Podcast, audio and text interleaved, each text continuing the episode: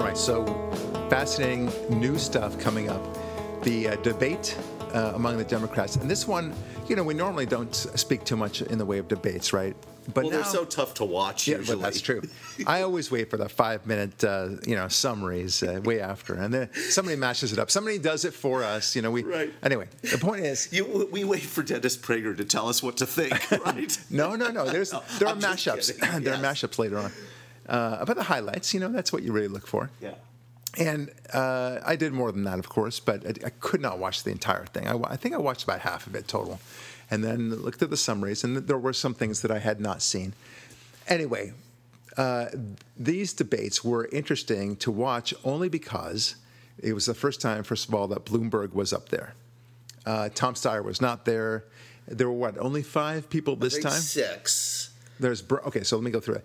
Bernie, Biden, Bloomberg, the bees, right? Klobuchar and Warren, uh, Warren. and Buddy Buttigieg. Oh yeah, okay. So it is six. Okay, but yeah. Buttigieg.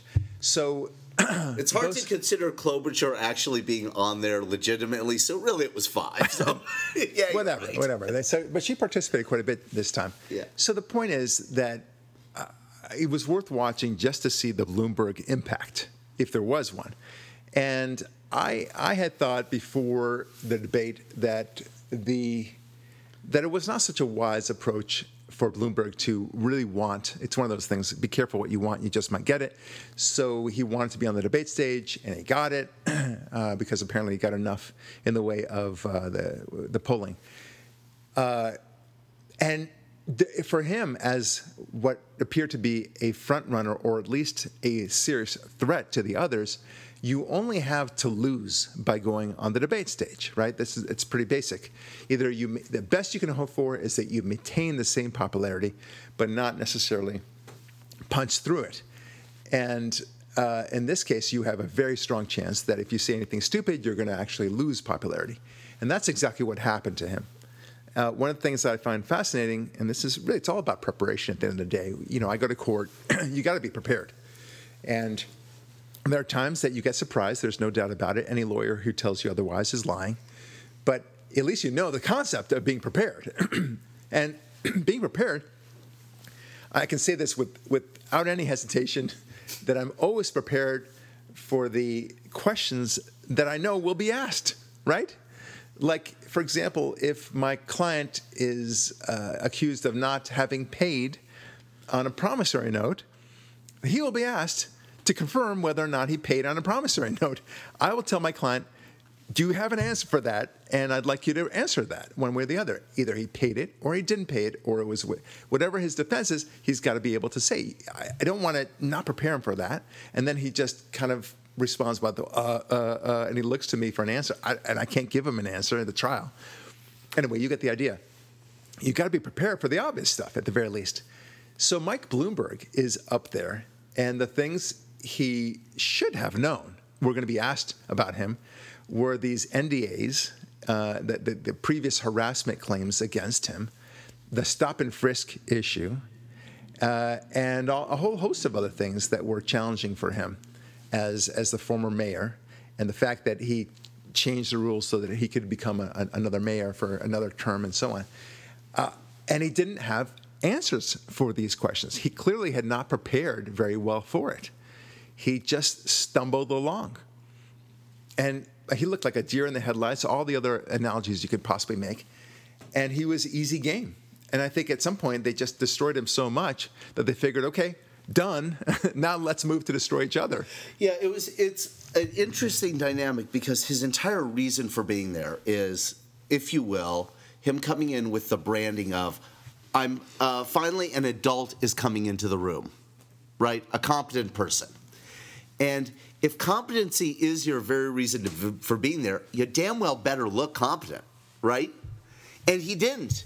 He looked as incompetent as the rest of them, which was really quite hilarious. Right. And he had to know, okay, where are my weak points? Okay, stop and yeah. frisk, like you said, a bunch of nasty comments about various things you know, uh, insensitive uh, use of what is now very charged political correctness rules of conduct, right? right?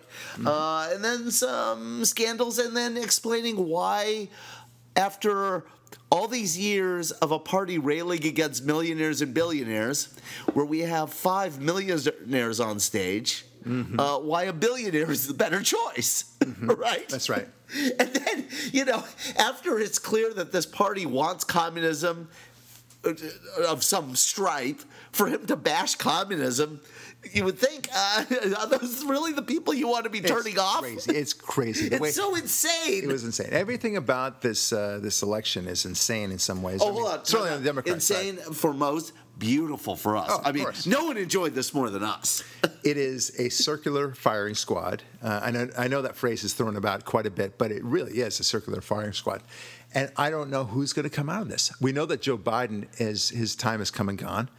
Uh, he, has been shown to be a, a, very weak candidate, and and he's we, even without the dementia. And I don't say that to mock him. He clearly has dementia in my yeah. It's the way not I look an at epithet. It's not a slur yeah. or an insult. No, it's simply what is. A lot. Of, it's clearly a guy whose ticker is a little slow here. Right. You my, know? my grandmother had dementia, and you know, uh, my late grandmother. She was a wonderful lady in her life, and I miss her very much. But I, I, would never say while she's going through dementia, "Hey, it would be great if you ran for president." Yeah. I mean, it just doesn't make sense. It, it you know, it, it was yes. not her time. Maybe 20 years earlier, I guess but uh, and Ronald Reagan, he had dementia at the end with Alzheimer's, and had it been that he ran during the time that he had obvious Alzheimer's, I would say maybe not, maybe it's too late, Mr. Uh, Mr. Reagan, yeah. uh, Governor Reagan at that point. So uh, he, you know, Joe Biden. Again, my heart goes out to him. I don't want anyone to suffer from dementia, but because he has dementia, he, he should not be president, and everyone should be able to see it. They don't see it, okay? But 97% of scientists agree he's got dementia. Okay, yeah, and, and well, they should the way, agree. Apparently, at his poll number at nine percent, ninety-one percent of Democrat voters see he has dementia well, too. Apparently, yeah, perhaps. yes. But anyway, so he's gone, uh, and then you've got uh, Bernie Sanders, who I just cannot understand how they could possibly think that he's going to win the presidency, advocating a push for socialism. He's going to lose a lot of Democrats out there. They, no matter how much they may hate Donald Trump they also understand, and there are a lot of middle of the road Democrats and even some ardent Democrats who say, look, I hate Donald Trump so much, I, will never vote Republican, but damn it, I'm not going to vote for socialism. There's a, there's a big leap there, okay? So it's not going to happen there. And they may not vote for him, they will sit it out.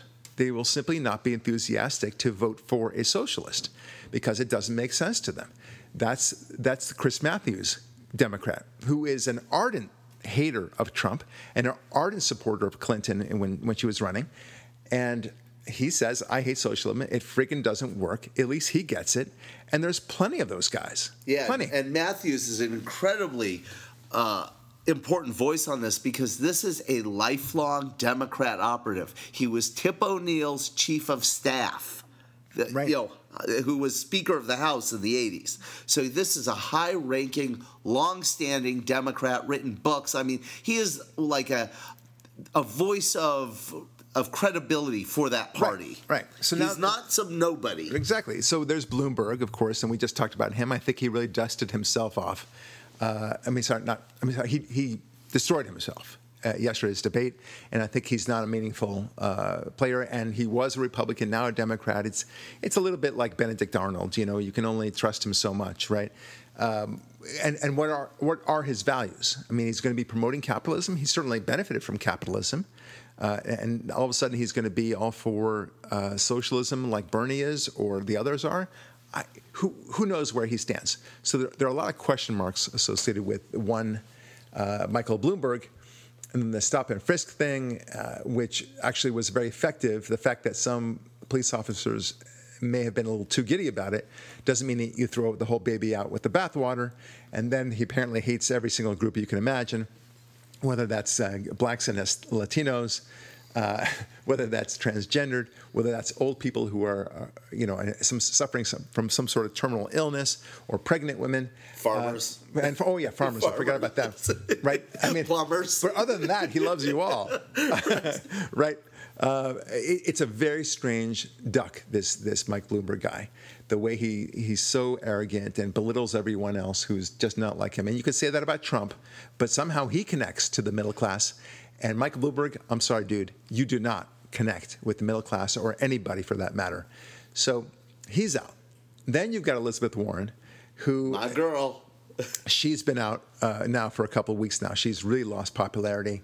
She's been with the whole Medicare for for all, but let's wait and see. You know, for two and a half years, I'll present it later on. So she she went very lukewarm there. And then in addition, of course, the whole Pocahontas uh, issue.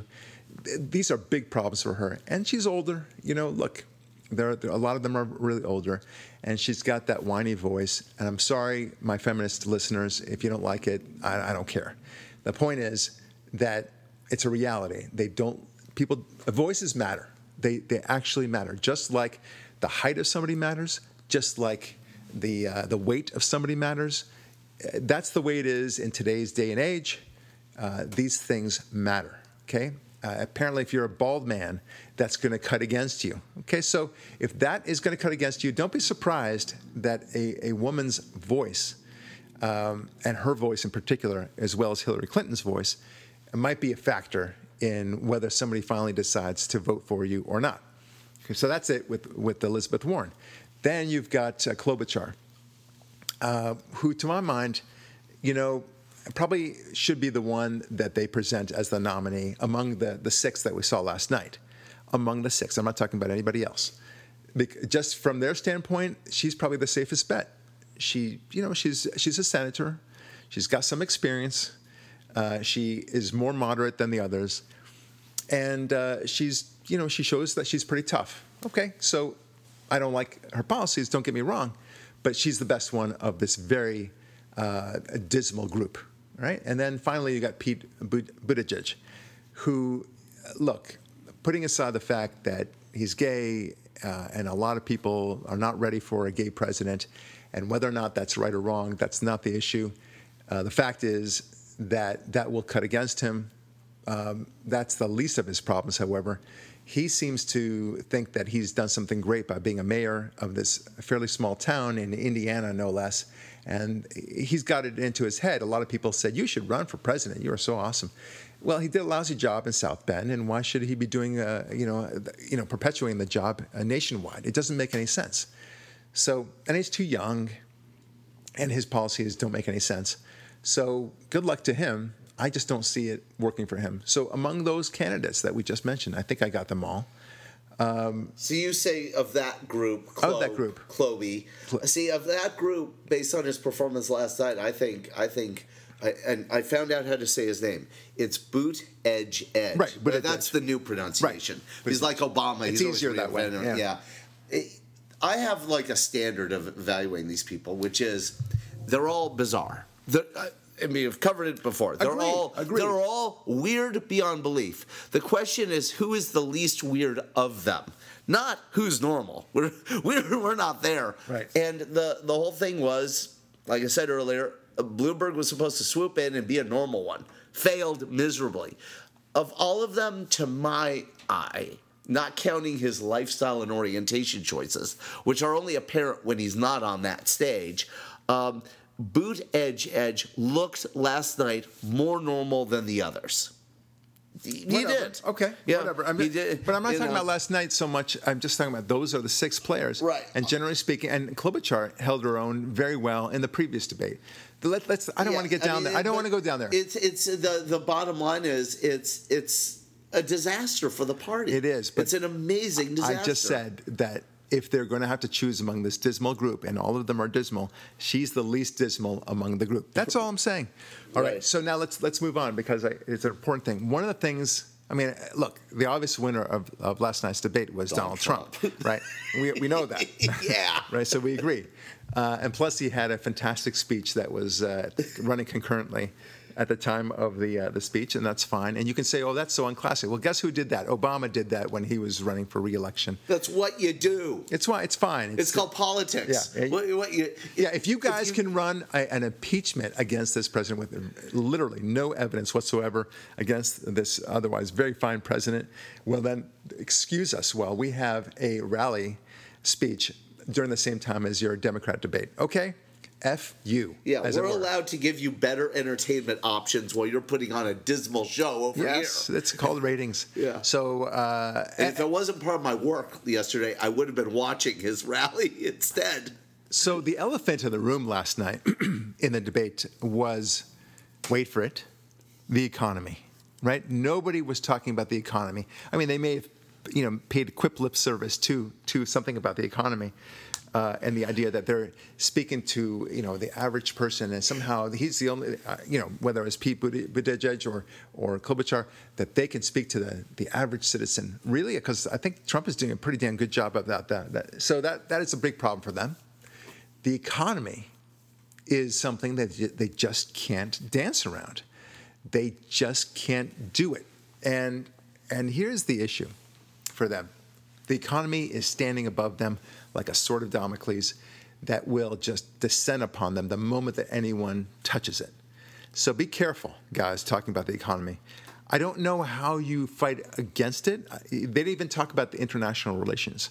Um, you know, the way we're dealing with Iran, the way we're dealing with China, and so on like that. They, everything was about attacking each other about their foibles and their misconduct and their past misdeeds and, and missteps politically. I don't get it. Um, how they think that they're going to win without actually dealing with those two big honking issues the economy and how strong America has become as a result of Donald Trump. I, you know, I guess they, I guess the best way to deal with an issue that you think is, is not a winner is to not talk about it at all. Yeah, well, they just seem like four to six years behind the the timeline here because good point. The appeal of socialism is strong in bad economic times, right. not in good economic times. So even as late as 2016, the Sanders message had a resonance to it because right. the country had been battered by not eight, but 10 years of Obamaism, going back mm-hmm. to when Pelosi and Reid took over Congress and started trashing the economy in the last two years of the Bush administration. Right, right. Because that's when socialism started being uh, a thing with people as a solution to our problems, as, as more fair than this thing isn't working for us. And right. especially in the wake of the 08 crash. Right. Right. Um, but now they're trying to sell the socialist message to a voting base that has been totally made insane by it during a time of peace and prosperity. And not just peace and prosperity, but prosperity that's unheard of right. and unseen in this country ever. Ever. And then ever. and then their strongest base, the the ethnic minority votes of the the black and Latino community, especially the black community, which has traditionally over the last 40 or so years has voted 95% Democrat is suddenly experiencing prosperity that they've never experienced, and they damn well know it's due to a guy named Trump. Well, but hold on, it's so, such so, a hard sell. It's a hard sell, and it's another elephant in the room, but it's, it's related to the economy, of course. And how do you deal with it? Well, you deal with it, but not talking about it. Yeah, ignore and, pretend and, they don't look, exist. and I'm in court all the time, and one of the things you, that you, it's it's hard to ignore it Uh, people remember these issues. And look, I'm also an arbitrator myself, so I, I evaluate cases on my own. and a lot of times people will try to pre- hope that you don't remember something. And I do remember it. And I assume that there's intelligence among the judges that I'm before and arbitrators that I'm before that they will remember too. So you need to deal with it and just say, okay, this is what they raised, but they're wrong about it because of Y or X.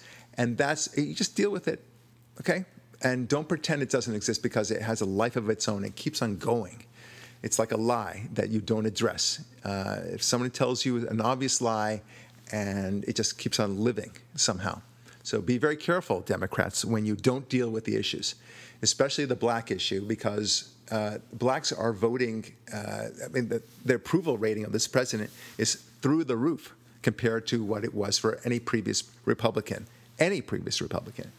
Another thing that people are not noticing, the Democrats are not noticing, and I think either we brought this up in the podcast last week or on my Sunday show, but it's, and, and I think it's almost a perfect analogy. What Trump has done for the presidency in terms of the way we look at the presidency and what a presidency can mean. How do I describe this? Um, it's like the difference, and this is what I said before it's like the difference between we've been flying around in twin engine propeller planes, and we think that's the way to get from point A to point B. Yeah, right? but now we're in a jet. Or, or fighting. Week, okay, yes. so it was last week on this podcast. We are, and now, and, and Trump is simply saying, let's use the jets. It's a lot faster, it's a lot cleaner, we can carry more people, and so on. Okay? And by the way, they're also better fighters too when we want to deal with the enemy. So that's what he's done. He's simply introduced it. And we, in the, in the past, when it comes to the presidency, whether it's Republican or Democrat, um, we've been kind of like arguing at the margins and, you know, well, a classic example is minimum wage. I know that I bring up minimum wage a lot, maybe too far, too too much, but it's still it's so emblematic of, of the things that we say. So the Democrats will say fifteen dollars, uh, uh, you know, an hour. That's a reasonable living wage, and the Republicans fight back by saying no, no more than twelve dollars an hour, twelve fifty. I mean, really, that's the that's the, the the debate stage on this issue, and that's the way it is on all the issues right? When, when it comes to abortion, for example, same sort of thing. Well, yeah, we need curbs on late term abortion. Yeah, so exactly. we need parental notification. Not can we end murdering babies? Right. It, Please? it should be much more dramatic. Yeah. Uh, rent control, same thing. Well, let's start. You know, everyone's arguing at the periphery, at these margins, and just kind of like, you know, kind of pushing and pulling a little bit here, not realizing that the Democrats are really advancing their position in a very dramatic way, and we need to fight back. And that's what Trump has done. He's simply saying I'm changing the whole paradigm of the way that Republicans, at least, uh, effectuate a presidency. And look what he's done.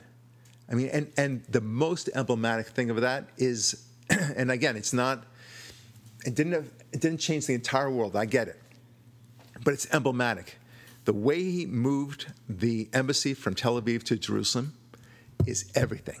It says everything about him and the way he views the presidency.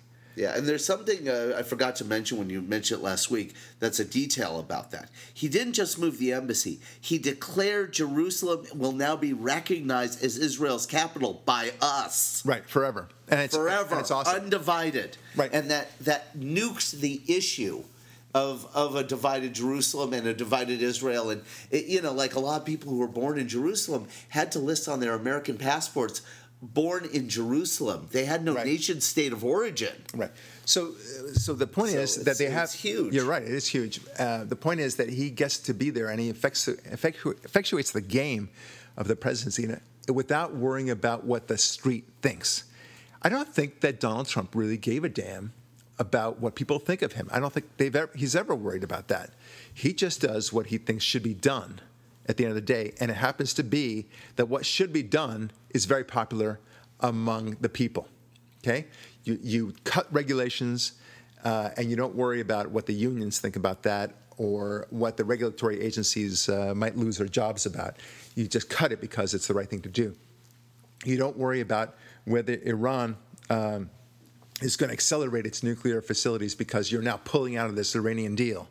You do the right thing and you pull out of the Iranian deal. Yeah, you don't care what terrorists think when you kill terrorists. Right. It's You- wonderful. Exactly. You, you don't care about uh, you know the Paris Treaty and the, the climate change nonsense when you know that it's nonsense. Okay, so this is not the game that he plays. He doesn't kind of play to the street in any shape or form. Yeah, whether that street is in the Arab Street or whether it's on Main Street in America, he doesn't play to it, and that's what makes him uh, so good a, a leader. That's why people respect him. That's why they, we consider him our people, so to speak uh, in, in the best way possible. That's why blacks love him. That's why Latinos now love him. Uh, he- you don't even realize Latinos love Donald Trump. Part of the reason, by the way, is that in the construction business, in the main cities at least, it's certainly in Los Angeles, there are a lot of surprise Latinos. Okay, guess who's getting a lot of work? in the constru- Latinos. Latinos, yeah. Yeah. They they are busier than ever. Yeah, guess who doesn't get their wages undercut when you get tough on illegal in, illegal border crossing? Latinos. Latinos, exactly right. They're thrilled with Donald Trump. It's Yeah. uh, even our nanny, who is herself uh, Latino. She's from El Salvador.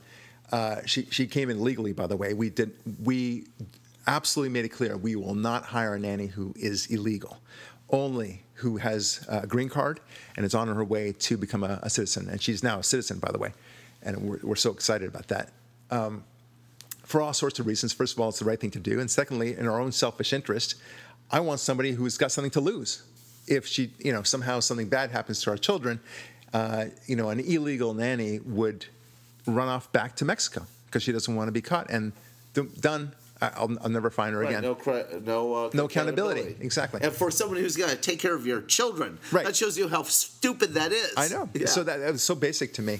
Anyway, and my wife, of course, was on board with my logic on that one. So he's so popular among Yeah, all these so things. even she likes it. He's changing the whole dynamic of the presidency, and he's teaching now people how to be a president. Now, mark my words. Going forward, you know, if for some god awful reason Trump loses the presidency, it, it, it won't matter. In, in, I mean, it does matter in a different way. But if he loses in 2020, uh, people will still be channeling their inner Trump from, from now on, whether they're Republicans or Democrats. They will speak very, very clearly and very bluntly and do things very clearly and very bluntly uh, because they will have learned from Donald Trump. Maybe they won't do the tweets, maybe they won't have orange hair and all that stuff, but they will do things bluntly. And, and that's a good thing. That's a gift that Trump has given to the, the office of the presidency in America. It's fantastic. Now, uh, and, and- but he's going to win. Uh, and in 2024, it's going to continue on both on the Democrat side and the Republican side. They will speak much more bluntly, much more audacious, and they'll realize that the street is not what they thought it was. Now, I want to talk about a very important thing the economy. Did you know, and I want to ask you, are you denying, R.A. David, that the economy is doing so poorly? Are you denying it? I'm confused. Are 99% of scientists? I, I, I think whatever 99% of scientists tell me. Yeah, ninety-seven percent of of economic economists are saying that the economy is doing poorly. Are you denying that? I don't know. I'm really confused here. Are you are you a, a, an economic disaster denier? Right. That's what you are, right? Yeah. It's it's amazing, right? We know. I mean, just looking out the out, out the street, so to speak, that the economy is doing fantastically well. But the Democrats would have you believe that it's doing horribly. It's just like the climate change thing. They, they want you to believe that the climate is changing and it's warming and everything else, but it's completely inconsistent with reality. We know that, in fact, that we've got a cooling trend of, of all things going on, that the ice sheets have not melted and the polar bears are not dying, and all the things that they're just damn wrong All about. I know is that the weather in Los Angeles is exactly the same as it's always been. right. That's exactly right. And if, if it ain't different here, it ain't different anywhere. Right. Right. You know? So, but and they they stretched it to and say that hurricanes are the, are caused by climate change and so on, and therefore by man, and they never present the evidence. We've talked about this at length. But why can't we make the same argument when it comes to the economy? I mean, 97% of economists actually agree that the economy is doing rip roaring, fan effing tastic, right? But these guys are deniers, That's aren't right. they? Yeah, they're flat earthers. They're flat, they really are, Yeah.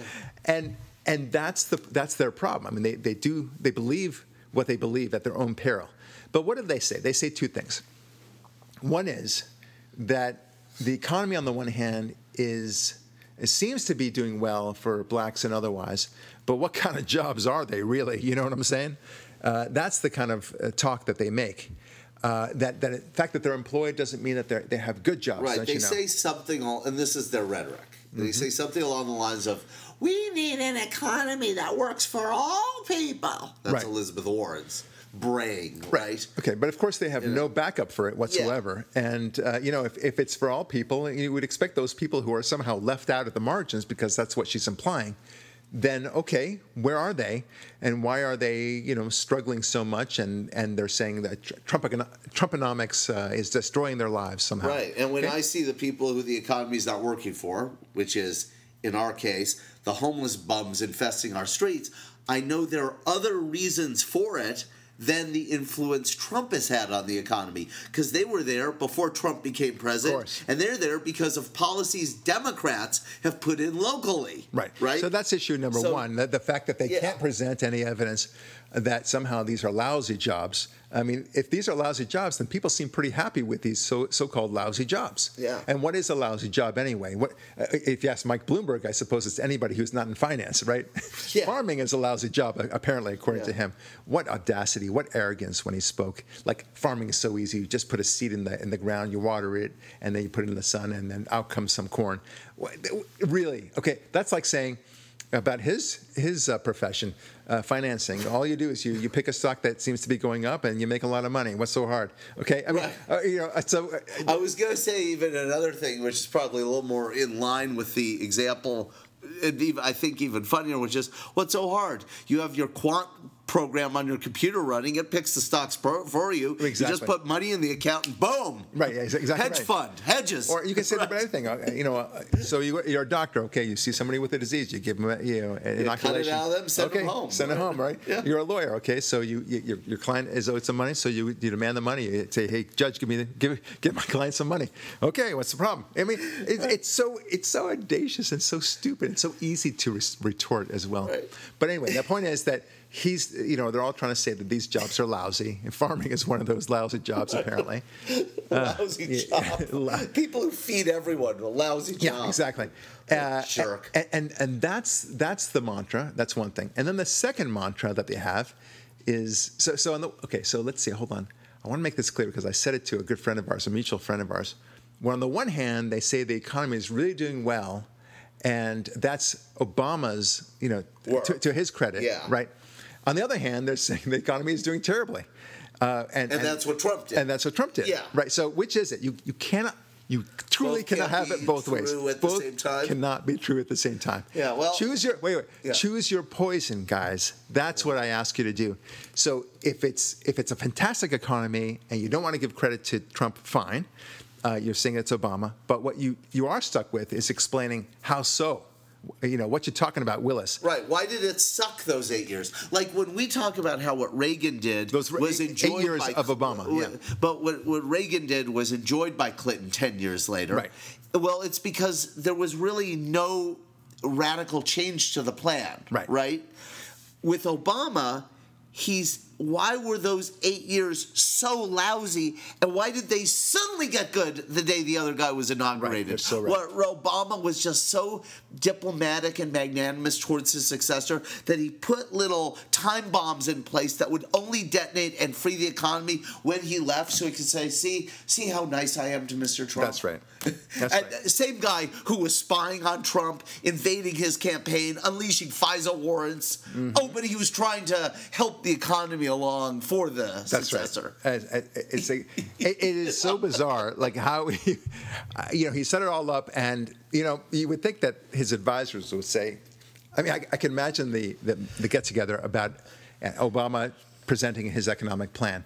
And uh, uh, you know, so my plan presents in such a way that uh, by the time that January 2017 rolls around, um, the economy will just take off dramatically. You'll see an incredible decrease in unemployment and a fantastic increase in the stock market. And then his advisor is saying, you know, we, we really like this, uh, Mr. Mr. President, but do you think it, that maybe you, you want to have it happen earlier, Right, so that so that you you know the, the, the credit the, the improvement can happen while you're still president, because it seems to me that you're planning it just at the time that a new president might be coming in. Republican or Democrat, I know. I know Trump's not going to win. Of course, there's no way he's going to win. But uh, Yeah, why but what would happen then? to? Why would you give it all to Hillary or to, Right. to Trump for that matter? And uh, you know, just trust me. That's when what we'll do. That's the way it's going to work. Okay, so so I mean, it's so it's so silly. Such a thing and a conversation would never have happened at all, right? That's what. But that's what they would have you believe that somehow, whatever success is happening, it's because of him. Look, Yeah, everyone. well, his uh, just don't forget his, uh, you know, administration was scandal free. Don't you know? Scandal, right, yeah. yeah. So this happens every once in a while, by the way, in uh, the law, in the practice of law. Every once in a while, I take over a case, okay? And, and the previous attorney, you know, I, I don't want to speak, uh, you know, have dispersions about I such will. a person. He did a lousy job, and you do a good job. No, no, right? it's not. No. Yeah, I I appreciate you saying that, but there are many times where I take over a case, the attorney, for whatever reason, didn't do certain key things that needed to be done, or the client didn't have enough money or didn't understand the game as well, and uh, either fired the previous attorney, and a lot of time had passed, and all of a sudden, you know, then they come to us like two months before trial or three months before trial, and we turn it around and we win. I, I literally a case like that happened where I took over the case three months before trial. We were pretty aggressive in our discovery, and then we went to trial. We won a trial, And guess who claimed all the credit? Previous the first attorney. attorney. Yeah. Who had, had bowed out of the case, uh, you know, after like only half a month, half a year. And it was hysterical to hear this. And we said, listen, guy, I appreciate that you want to take credit for it and it's a win. You don't have to worry about malpractice, that's for sure, because it, you know the, the, client won at the end of the day. But don't take credit for actually making it happen, okay, dude? Um, and, I, and again, I'm not casting dispersions on this guy, but I will I will say he should take credit for the win when somebody else takes the ball all the way through. It's it's ridiculous. Yeah. And that's what Obama is doing as well.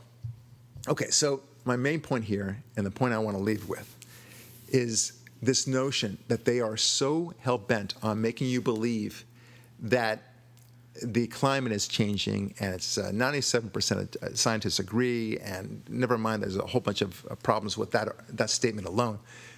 Uh, and, and, the fact that man is, they can't prove that man has uh, been, been behind it proportionally. Uh, they, they, can't show when it's going to happen, how much damage is going to happen, whether or not we can do anything about it, even if it is happening uh, and what the response is, what the response should be in response to all of this. It's really hysterical, literally hysterical, the way that they respond. But they expect you to believe it, and they say it with tremendous certainty. And then they say the same thing about transgenderism that there are 57 genders, and you are a fool if you don't believe it, right? and and then, but then they want to they want to believe that economics is a matter of fluidity that there is no consensus whatsoever. There's a consensus, my friends. The economy is fantastic right now. The consensus is that Trump's deregulations are the reason why that they're happening, okay? The consensus is that unemployment is at its lowest levels in history. Okay, the consensus is that Trump is doing a fantastic job on Israel. And you are ignoring it. You, you decide not to go for it. But I'm using your same arguments against you. The consensus is so clear. You just don't want to see it. And that and who's the fool? Who are the deniers now? Right? It's it's that's the way it is. Whenever the, the Democrats believe something, they believe it with all their hearts. There's no gray for them. They don't think that, for example, rent control sometimes may work or may not work. We'll see. We think the jury's still out on the issue. No, they know rent control is right. They know that minimum wage is right. They know that affirmative action is right.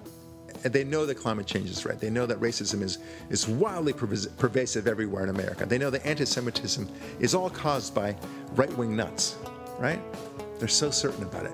But when it comes to the economy, which is right in their face, the elephant in the room, and that blacks are now approving of Trump and Latinos even more so, and they, that they will not see. That's it, my friends. I'm Barak Lurie. Thanks for listening, and we'll talk with you next week.